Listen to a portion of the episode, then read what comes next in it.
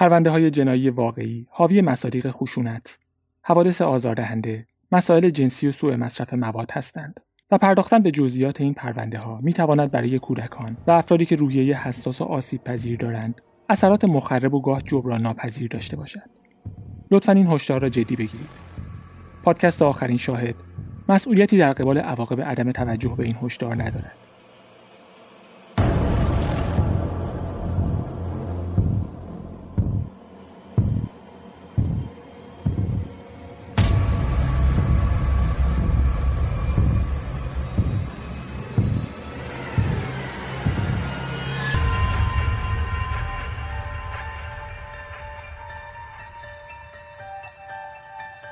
سلام.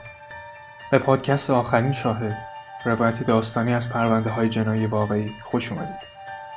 من سینا یکی از شنونده های این پادکست هستم و شما رو به شنیدن آخرین قسمت از پرونده مجازات دعوت می‌کنم.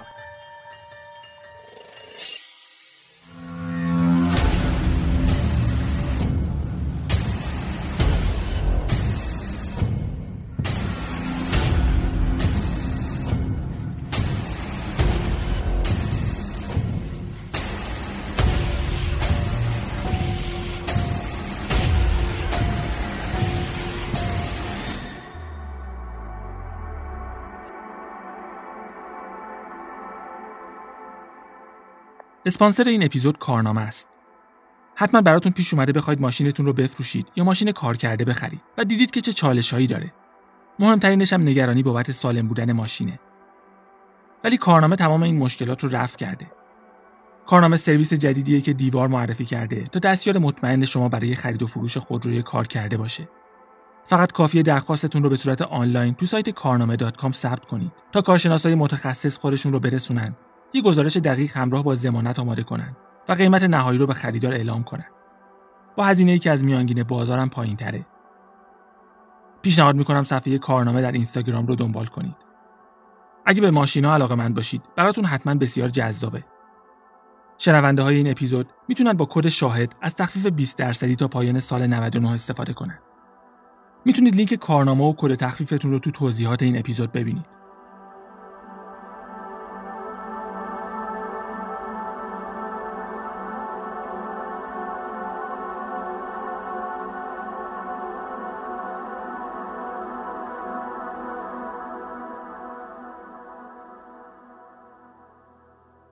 از بین روس الیس، تیموسی اونز و دریک بنتلی.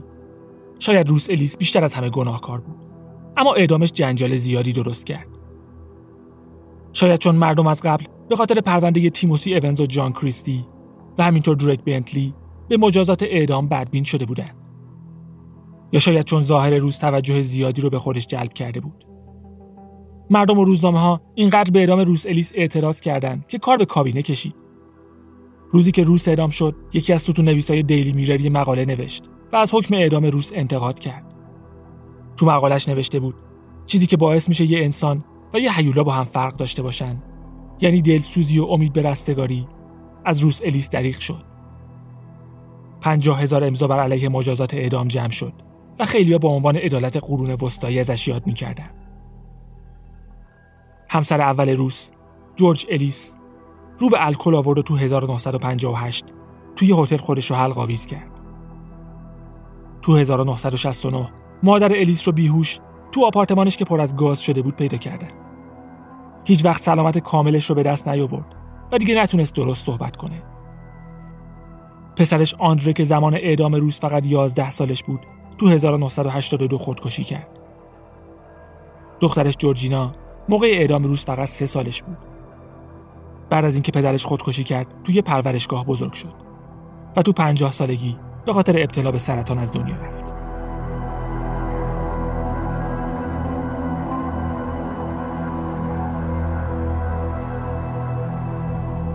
دریک بنتلی دو سال قبل از روس اعدام شده بود. به خاطر قتلی که هیچ کس شک نداشت کار کریستوفر کریگ بوده. اما پرونده کشته شدن یه مأمور پلیس باید با یه حکم قانع کننده بسته می‌شد.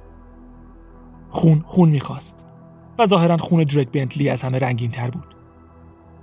کریستوفر کریک بعد از ده سال حبس تو 1963 آزاد شد. از اون به بعد خبر خاصی ازش نیست ظاهرا هنوز زنده است و به عنوان یه شهروند مطیع قانون به زندگیش ادامه میده یه نویسنده بریتانیایی تو 1971 یک کتاب منتشر کرد تو اون کتاب درباره مشکلات روانی درک بنتلی تناقضایی که تو مدارک پلیس و پزشکی قانونی بود و روند محاکمش حرف زد مدعی شد گلوله‌ای که افسر مایلز رو کشته از تفنگ کریستوفر کریک شلیک نشده گزارش کالبو چکافی سیدنی مایلز نشون می‌داد اون گلوله کالیبر 32 تا 38 داشته و از فاصله 6 تا 9 فوتی یعنی تقریبا 2 تا 3 متری شلیک شده. کریگ از فاصله کمتر از 40 فوت یعنی تقریبا 10 متری با گلوله های کالیبر 41 تا 45 شلیک کرده بود. کریگ گفته بود گلوله ها رو به سمت باغچه ملکی که کنار انبار بوده شلیک کرده که تقریبا 20 درجه با جهت دری که سیدنی مایلز ازش بیرون اومده بود زاویه داشت. جالب ترین که اون موقع تفنگ استاندارد پلیس شهری لندن کالیبر 32 بود.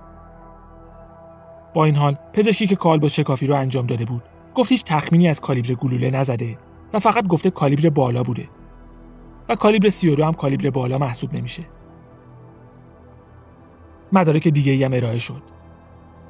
می‌گفتن چیزی که پلیس به عنوان اظهارات درک ثبت کرده نمی‌تونسته حرفای درک باشه. مثلا اینکه جملات کوتاه و بریده بود. و زبانشناسا فکر می‌کردن در اثر سوال و جواب بوده نه اظهارات داوطلبانه خودش شاهدای جدیدی هم پیدا شدن از جمله مأمور پلیس که اون شب روی سقف انبار بود اینکه درک گفته تمومش کن رو تکذیب کرد گفت اظهاراتش تو دادگاه خونده نشده و دفترچه یادداشتش هم از بین مدارک ناپدید شده پدر و خواهر درک بنتلی یه کمپین راه انداختن تا بیگناهیش رو اثبات کنن و اسمش رو پاک کنن ستاد مرکزیشون اتاق خواب خونه خودشون بود و کل زندگیشون رو وقف این کمپین کردن. بعد از چهل سال تلاش به اولین موفقیتشون رسیدن. جولای 1993 نامه عفو درک براشون ارسال شد. با این حال طبق قانون درک هنوز گناهکار بود. جولای 1998 بیشتر از چهار دهه بعد از اعدامش بالاخره تبرئه شد. قاضی جدید از قاضی اول پرونده انتقاد کرد و گفت دادگاهی که درک بنتلی رو محکوم کرده حق برخورداری از عدالت که حق مادرزادی تمام شهروندان بریتانیاست رو نقض کرده. خواهرش با وجود 44 سال تلاش برای اثبات بیگناهی درک ژانویه 1997 از دنیا رفت و نتونست تبرئه شدن درک رو جشن بگیره. سال 1952 یه بطری شامپاین خریده بود. مطمئن بود درک تبرئه میشه و می‌خواست بعد از دادگاه تجدید نظر جشن بگیره. اما هیچ وقت نتونست در بطری رو باز کنه. یک سال بعد از مرگش دخترشون بطری رو بیرون آورد و به نمایندگی از اعضای خانوادش عدالت رو جشن گرفت. تو این سالا خیلی خودشون رو جای درک گذاشتن. مردم می‌دونستن چی درسته، چی منصفانه است و چی عادلانه است. و اعدام درک بنتلی نه درست بود، نه منصفانه بود و نه عادلانه.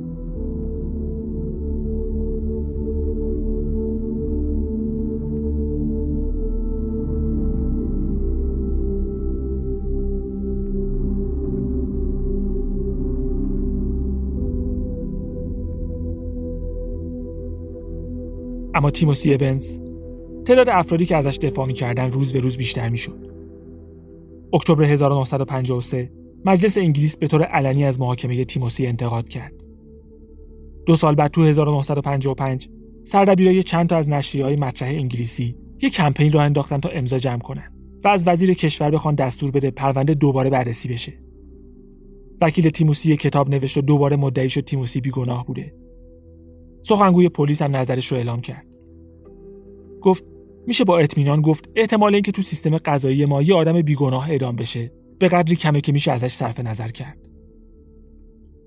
تو 1961 یه کتاب به اسم تریلینگتون پلیس منتشر شد. نویسندش مدعی بود تیموسی بیگناهه. می‌گفت دومین اعتراف تیموسی که کریستی رو متهم کرده بود واقعیت داره. و اینکه تو کالبد چکافی نشونه ای از سخت جنین وجود نداشته هیچ اهمیتی نداره. چون جان کریستی از مطرح کردن پیشنهاد سخت جنین فقط برای این استفاده کرده که اعتماد بریل رو جلب کنه بهش نزدیک بشه و باهاش تنها باشه تا نقشش رو پیاده کنه. می‌گفت وقتی سعی کرده به بریل حمله کنه بریل مقاومت کرده و زخمای روی صورت بریل هم به خاطر درگیری با جان کریستی بوده. بعد جان کریستی بهش تجاوز کرده بود و خفش کرده بود. به تیموسی گفته بود همسرش حین سخت جنین مرده و متقاعدش کرده بود به عنوان همسر بریل مزدون اصلی پرونده است. می‌گفت تیموسی اصلا از اتفاقی که برای جرالدین افتاده بود خبر نداشته و داستان کریستی رو باور کرده. فکر می‌کرده دخترش پیش یه زوج دیگه است و دارن ازش به خوبی نگهداری می‌کنن. و بعد از اینکه فهمیده جرالدین مرده به خاطر کراوات گره خورده ای که روی لباساش بود حد زده جرالدین خفه شده. نویسنده اون کتاب مدعی بود جان کریستی زحمت زیادی کشیده تا تقصیر رو گردن تیموسی اونس بندازه. بریده های روزنامه رو تو خونه تیموسی گذاشته و همسرش اسل رو هم متقاعد کرده دروغ بگه و شهادت نادرست بده. گفت تیموسی آدم ساده با ضریب هوشی پایین بوده که خیلی راحت می‌شد فریبش داد و به بازیش گرفت. در حالی که ضریب هوشی جان کریستی 128 بود که خیلی بیشتر از میانگینه. گفت اعترافاتی که پلیس از تیموسی گرفته بهش دیکته شده و کلمات سنگین و عجیب و غریبی توش هست که بعیده یه آدم تقریبا بی سواد ازشون استفاده کنه. شاهد دیگش برای اثبات حرفش مدت زمان اعترافا بود. اعتراف دوم تیموسی که جان کریستی رو متهم کرده بود کمتر از 1800 کلمه داشت و دو ساعت و ربع طول کشیده بود. اما اعتراف آخر که گفته بود خودش بریل رو خفه کرده بیشتر از 2000 کلمه بود و فقط یه ساعت طول کشیده بود. به خاطر همین فکر می‌کرد کارآگاهایی که ازش بازجویی می‌کردن بهش خط دادن تا سریعتر نامه محکومیتش رو بنویسه و امضا کنه. کتاب Ten Rillington Place به یکی از تاثیرگذارترین متون مربوط به اون پرونده تبدیل شد و نویسندش به یه چیزی شبیه سخنگوی کمپین بیگناهی تیموسی اونس تبدیل شد. چهار سال بعد از انتشار کتاب تو 1965 یک کمیته تشکیل شد و تو چهار ماه 109 امضا از اعضای مجلس جمع کردند تا پرونده رو دوباره بررسی کنند. وقتی وزیر کشور اعلام کرد پرونده قتل بریل و جرالدین اونز دوباره بررسی میشه برای خیلیا خوشحال کننده بود. خیلیا فکر می‌کردن روح تیموسی اونز روی کل بریتانیا سایه انداخته و منتظر اجرای عدالته. هرچند کارگاهایی که تحقیقات اولیه را انجام داده بودند زیاد خوشحال نبودند همینطور برادر بریل که می‌گفت تیموسی تو دادگاه ازش عذرخواهی کرده و همین نشون میده گناهکار بوده. تحقیقات دوم اواخر 1965 شروع شد و نتیجهش اکتبر سال بعد منتشر شد. اینکه تیموسی احتمالا بریل رو توی دعوا کشته بعد از جان کریستی کمک خواسته یا جان کریستی خودش متوجه شده و از ترس اینکه پلیس بیاد و اجسادی که تو باغچه دفن شده بودن پیدا کنه قبول کرده به تیموسی کمک کنه تا جسد رو سر نیست کنن. فکر می‌کردن نقشه اولشون این بوده که با ون تیموسی جسد رو به یه منطقه دور افتاده ببرن و گم و گور کنن. اما وقتی تیموسی شغلش رو از دست داد دیگه ونی در کار نبود و مجبور شدن نقشه رو تغییر بدن. قاضی گفت مدارکی که بر علیه تیموسی وجود داره قانع کننده تره. با این حال می‌گفت کسی که بریل رو کشته لزوما قاتل جرالدین نبوده و این دو قتل دو قتل مختلف به دلایل مختلف بوده. گفت قتل جرالدین قتل بیرحمانه تری بوده و احتمالش بیشتر کار کریستی باشه. گفت فهمیدن حقیقت سخته چون هر دو نفر به دروغ گفتن مشهور بودن. همینم می‌تونست به معنی تبرئه تیموسی باشه چون فقط به خاطر قتل جرالدین محاکمه و محکوم شده بود. اکتبر 1966 16 سال بعد از اعدامش ملکه انگلیس نامه عفو تیموسی رو امضا کرد. خانوادش درخواست کردن جسدش رو از قبر بینامونشونش تو زندان بریکستون بیرون بیارن و تو غرب لندن دفن کنن. با درخواستشون موافقت شد. قرار بود نوامبر 1966 جسد رو جابجا کنن و یه مراسم خاکسپاری خصوصی هم برگزار بشه. اما خبرش درس کرد و یه سری خبرنگار و عکاس تو محل تدفین جمع شدن. یه ون از مامورای زندان هم قرار بود خبرنگارا رو متفرق کنن. اما خانواده تیموسی یه برنامه دیگه داشتن. جسد رو مخفیانه به قبرستان کاتولیک سن پاتریک تو شرق لندن بردن و تابوت تیموسی رو بدون مزاحمت خبرنگارا به خاک سپردن. بعد از گذشت چندین سال بیشتر مردم فکر می‌کنن که جان کریستی مسئول قتل بریل و جرالدین بوده و بعضی هم هنوز معتقدن دو قاتل به شکل تصادفی توی ساختمون زندگی می‌کردن. چند کتاب نوشته شده که با دلایل مختلف سعی کردن نشون بدن تیموسی همسر و دخترش رو به قتل رسونده چون هم خودش رو اعترافاتش رو گفته بود رفتارش بعد از مرگ همسر و دخترش مشکوک بود و سابقه دروغگویی و خشونت خانگی هم داشت ضمن اینکه بریل با پروفایل قربانیای جان کریستی مطابقت نداشت. کریستی قربانیایی رو انتخاب می‌کرد که ناپدید شدنشون بلافاصله مشخص نشه و تحقیقات جدی برای پیدا کردنشون شروع نشه. برعکس بریل که کلی دوست آشنا داشت. زخمای صورت بریل هم با روش کار کریستی مطابقت نداشت. نشونه ای از مسمومیت با گاز هم نبود. گزارش هم درباره دانلد هیوم بود. همون مردی که یه نفر رو کشته بود و جسدش رو مسله کرده بود و برید روزنامه های مربوط به خبرش تو خونه تیموسی پیدا شده بود. هیوم مدعی شد تیموسی ازش کمک خواسته تا یه داستان سر هم کنه و خودش رو بیگناه نشون بده. و هیوم هم بهش گفته همه رو مقصر جلوه بده به جز خودت. هیوم می‌گفت تیموسی اصرار داشته که بریل رو جان کریستی کشته. اما اعتراف کرده جرالدین رو خودش کشته چون یه بند گریه می‌کرده و کلافش کرده بوده. تیموسی قبل از اعدامش گفته بود ما تو بند اعدامی ها 18 نفریم. اما تنها کسی که باید واقعا مراقبش باشید دانلد هیومه. تو 1971 یه فیلم به اسم تنریلینگتون پلیس ساخته شد. هنوز توریستای زیادی به اون منطقه می‌رفتن تا از اون ساختمون مشهور که حداقل 8 نفر توش قربانی شده بودن دیدن کنن. برای اینکه جلوی هجوم مردم رو بگیرن اسم خیابون رو تغییر دادن اما زیاد فایده نداشت. و تو 1978 کل محله رو تخریب کردن. ژانویه 2003 بیشتر از 50 سال از مرگ تیموسی میگذشت که یه گزارشگر مستقل از وزارت کشور انگلیس دوباره پرونده رو بررسی کرد. گفت با توجه به اینکه جان کریستی به قتل بریل اعتراف کرده نتایج تحقیقات ثانویه که تیموسی رو گناهکار نشون می‌داد اعتبار نداره گفت هیچ مدرکی وجود نداره که نشون بده تیموسی اونز اون قتل ها رو انجام داده و محکومیت و اعدام تیموسی اونز به خاطر قتل دخترش اشتباه و مستاق بارز بیعدالتی بوده. مبلغی رو به عنوان قرامت به خواهرای تیموسی دادن تا نشون بدن می‌دونن اعدام تیموسی چه تأثیری روی زندگیشون داشته. اما خواهرای تیموسی به این راضی نشدن. دستور عفو تیموسی صادر شده بود. اما هنوز رسما تبرئه نشده بود. سال 2003 درخواستشون رو به دادگاه تجدید نظر بردن اما موافقت نشد. گفتن همین که شامل عفو شده برای اینکه نشون بدن بیگناه کافیه. سال بعد دوباره تلاش کردن. این بار قاضی گفت قبول داره تیموسی قاتل نبوده اما هزینه و زمانی که برای تبرئه کردنش لازمه توجیه منطقی نداره. مارس 2009 شبکه بی بی سی تو 60 سالگرد اعدام تیموسی با خواهرش مصاحبه کرد خواهر تیموسی از اثر وحشتناکی گفت که اون اتفاق روی خانوادش گذاشته بود. گفت تیموسی اون آدم ساده و احمقی که رسانه ها نشون می‌دادن نبود. یه آدم خوشمشرب و واقعا حساس بود. اینقدر نگران احساس دیگران بود که گاهی درد شدید انگشت پاش رو از مادرش مخفی می‌کرد تا ناراحتش نکنه. گفت خانوادش به پلیس هشدار دادن که تیموسی عادت داره از خودش داستان در بیاره. اما پلیس انتخاب کرده که حرفای تیموسی رو جدی بگیره. فکر می‌کرد تیموسی از خبر مرگ بریل و جرالدین شوکه شده و از خودش یه داستان درآورده تا تو ذهنش بتونه قضیه رو برای خودش هضم کنه گفت ما یه لحظه هم به بیگناهی تیموسی شک نکردیم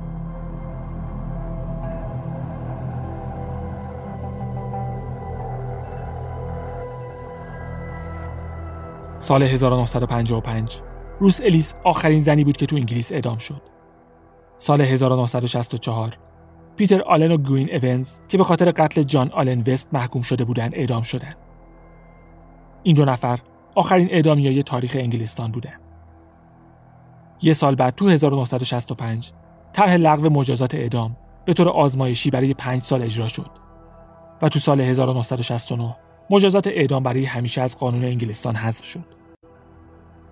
از همون سال 1964 خیلی ها مدافع بازگشت دوباره اعدام بودند. با این حال تو این سالا پرونده های زیادی وجود داشته که کسی محکوم شده و بعدا بیگناهیش ثابت شده که نظریه لغو مجازات اعدام رو تقویت می‌کنه از جمله پرونده های مشهور پرونده برمینگم سیکس بود که متهم به بمبگذاری و کشتن 21 نفر تو سال 1974 بودن اما تو 1991 تبرئه شدن یا گیلدفورد فور که متهم به یه بمبگذاری دیگه تو 1974 و قتل 5 نفر بودن و تو 1989 تبرئه شدن همینطور استفن دانینگ که بعد از 27 سال حبس تبرئه و آزاد شد. اما شاید اولین پرونده مشهوری که خیلی رو دوباره مدافع مجازات اعدام کرد. قتل خانواده مور توسط ایان بریدی و میرا هیندلی تو 1966 بود. بعد از اون پرونده یورکشایر ریپر که تو 1981 به قتل 13 زن و حمله به 7 زن دیگه محکوم شدم جزو پرونده های داغ و جنجالی بود. یه سرشماری تلویزیونی تو نوامبر 2009 نشون داد 70 درصد مردم انگلیس موافق مجازات سلب حیات برای حداقل یکی از جرمای سنگین مثل سرقت مسلحانه، تجاوز، کودک آزاری، تروریسم، قتل و خیانت به کشور هستند. آگوست 2011 یه سرشماری دیگه نشون داد 65 درصد مردم بریتانیا موافق مجازات سلب حیات هستند. و یه سرشماری دیگه تو مارس 2015 نشون داد درصد موافقای مجازات سلب حیات به 48 درصد کاهش پیدا کرده. تو مجموعه مجازات سعی کردیم با بررسی سه پرونده نشون بدیم تعیین مجازات متناسب با جرم به این راحتی هم نیست. اینکه مرگ یه نفر فقط پایان زندگی اون آدم نیست و می‌تونه روی زندگی نزدیکان و اطرافیانش هم تاثیر بذاره. دوست داریم بدونیم شما چی فکر می‌کنید. پس یادتون نره برامون کامنت بذارید. راستی می‌دونستید روس الیس، دریک بنتلی، جان کریستی و تیموسی اونز هر چهار نفر توسط یه نفر اعدام شدن.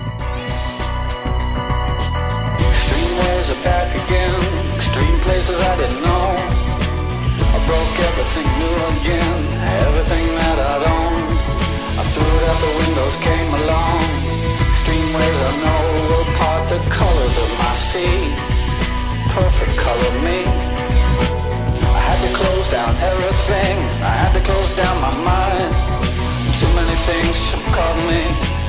eyes can make me blind. I've seen so much in so many places So many heartaches, so many faces So many dirty things. You couldn't even believe I would stand in line for this. There's always room in life for this.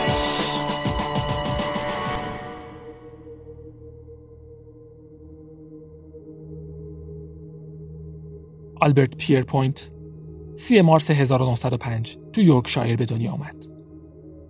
دو خواهر بزرگتر و دو تا برادر کوچیکتر داشت. پدرش هنری شغلای مختلفی داشت اما اغلب موقتی بودن.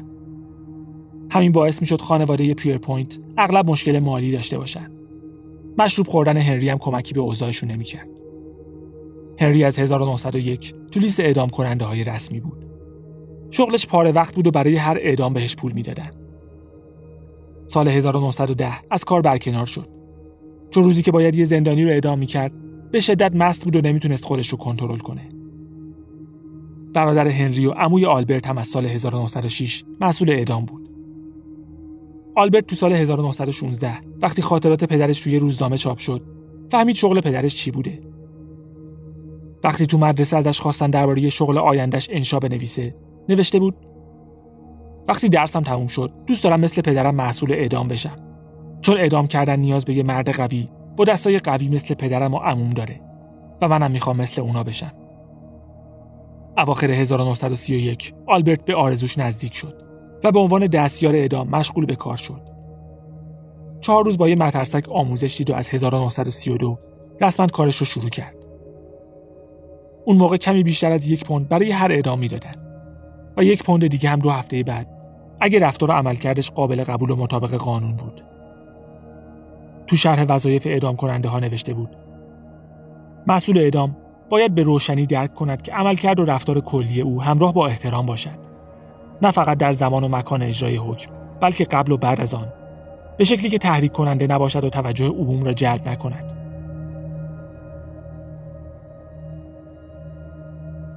اولین اعدام آلبرت پیرپوینت تو 1932 بود.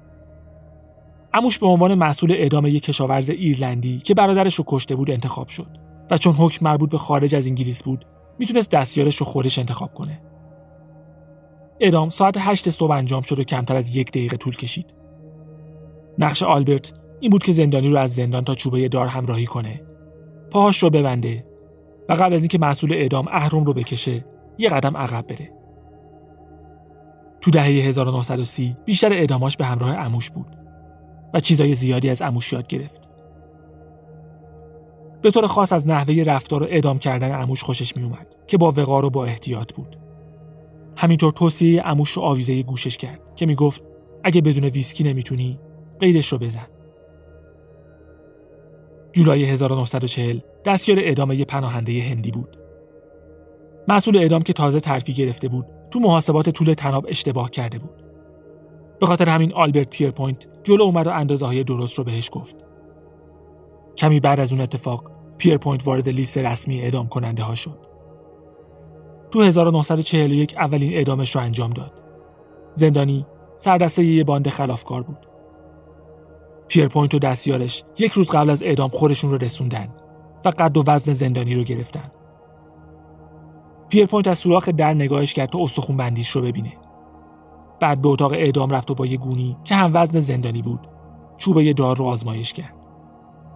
طول طناب رو از روی جدول مشخص کرد و اینقدر دقیق بود که گونی رو آویزون گذاشت تا اگه تا روز بعد کش اومده بود بتونه دوباره تنظیمش کنه. روز اعدام به همراه دستیارش و دو مأمور زندان به سلول رفتن. پیرپوینت دستای زندانی رو با یه بند چرمی پشتش بست و هر پنج نفر وارد اتاقی شدن که پشت درش چوبه دار بود. پیرپوینت یه پارچه سفید روی سر زندانی کشید. حلقه فلزی طناب رو زیر فک زندانی گذاشت تا وقتی میافته سرش خم بشه و ستون فقراتش بشکنه. اهرام بزرگ رو کشید. دریچه رو باز کرد. از لحظه ورود به سلول زندانی تا لحظه ای که اهرام رو کشید حد اکثر ازش دوازده ثانیه وقت گرفت. تو دسامبر 1941 سختترین اعدامش رو داشت. قرار بود یه جاسوس آلمانی به اسم کارل ریچر رو اعدام کنه. وقتی وارد سلول شد، ریچر از جاش بلند شد. یکی از نگهبانا رو پرت کرد اون طرف رو به سرعت دوید. سرش به یه دیوار سنگی خورد و گیج شد. همینطور که با نگهبانا درگیر بود، پیرپوینت تونست بند چرمی رو دور دستاش ببنده. اما ریچر بند چرمی رو پاره کرد و دوباره خودش رو آزاد کرد. دوباره دستش رو بستن تا چوبه دار آوردنش. پاش رو بستن. پارچه رو روی سرش کشیدن و طناب دار رو دور گردنش انداختن. اما درست موقعی که پیرپوینت می‌خواست اهرم رو بکشه، ریچر با پاهای جفت کرده پرید بالا. طناب سر خورد و زیر بینی ریچر گیر کرد. با این حال پزشکی که تو اتاق بود تایید کرد که مرگ ریچر سریع و تمیز بوده. بند چرمی پاره شده رو به عنوان یادگاری به پیرپوینت دادن و تو اعدامایی که براش معنای خاصی داشت اون بند رو هم همراه خودش می برد. آلبرت پیرپوینت تو 25 سال فعالیتش به عنوان مسئول اعدام بین 435 تا 600 نفر رو اعدام کرد. یکی از معروفترین کسایی که اعدام کرد جان هیگ یا همون acid bath murderer تو 1949 بود. تو 1950 تیموسی ایونز رو اعدام کرد. سه سال بعد جان کریستی رو اعدام کرد. چند ماه قبل از کریستی دریک بنتلی رو اعدام کرده بود و تو 1955 هم روث الیس رو اعدام کرد. اوایل 1956 به منچستر رفت و کل بعد از ظهر مشغول محاسبه تنظیمات طناب بود. همون شب زندانی عفو خورد و خبری از اعدام نبود. پیرپوینت مجبور شد به خاطر برف شدید شب رو تو هتل بمونه. دو هفته بعد یه چک دریافت کرد که هزینه های سفرش رو پوشش می‌داد. اما دستمزد اعدام رو نه. برای مسئولای زندان نامه نوشت و گفت همیشه وقتی زندانی اف می شده دستمزد اعدامش پرداخت می شده. بعد از کلی نامه نگاری یه چک چهار پوندی گرفت. چند روز بعد درخواست استعفا کرد و گفت می‌خواد اسمش بلافاصله از لیست اعدام کننده ها خارج بشه. خیلی زود شایعه شد که استعفاش به اعدام روس الیس ربط داشته. اما خودش تو زندگی نامش نوشت تو اعدام روس الیس هیچ اتفاقی نیفتاده که روحیه خودش یه کس دیگه ای رو تحت تاثیر قرار بده. و به خاطر اینم نبوده که می‌خواستن دهنش رو ببندن چون قرار بوده آخرین حرفای روس الیس رو به رسانه ها بگه. چون روس الیس حرفی نزده بود. تو زندگی نامش درباره مجازات سلب حیات هم حرف زد. میگن مجازات سلب حیات بازدارنده است. نمی‌تونم قبول کنم. از ابتدای تاریخ قتلهای اتفاق افتاده و ما تا انتهای تاریخ دنبال عوامل بازدارنده میگردیم. اگه مرگ بازدارنده بود احتمالا من می‌دونستم. این من بودم که آخرین بار به چهره هاشون نگاه می‌کردم. مردا و زنای جوون، کارگرا، مادر بزرگا، شگفت انگیز بود که می‌دیدم با چه شهامتی از سلولشون تا چوبه دار قدم می‌زنن. اعدام اونا رو از چیزی باز نمی داشت. و موقعی که جنایتشون رو مرتکب می شدن هم جلوشون رو نگرفته بود. چهره تمام مردا و زنایی که در لحظات پایان زندگیشون دیدم من رو متقاعد می‌کنه که با کارهایی که در این 25 سال کردم جلوی حتی یک قتل رو هم نگرفتم تو هفت سال بعد از استفای پیر پوینت تا لغو مجازات اعدام دو مسئول اعدام دیگه سی و چهار اعدام دیگر رو در انگلستان انجام دادن. پیر پوینت تو سال 1992 تو 87 سالگی از دنیا رفت و ماکت دست ها و صورتش تو موزه زندان وندزورث نگهداری میشه. و حالا می‌تونید مطمئن باشید مجموعه مجازات تموم شده. پس تا هفته آینده و یه پرونده هیجان انگیز. مراقب خودتون باشید و به امید دیدار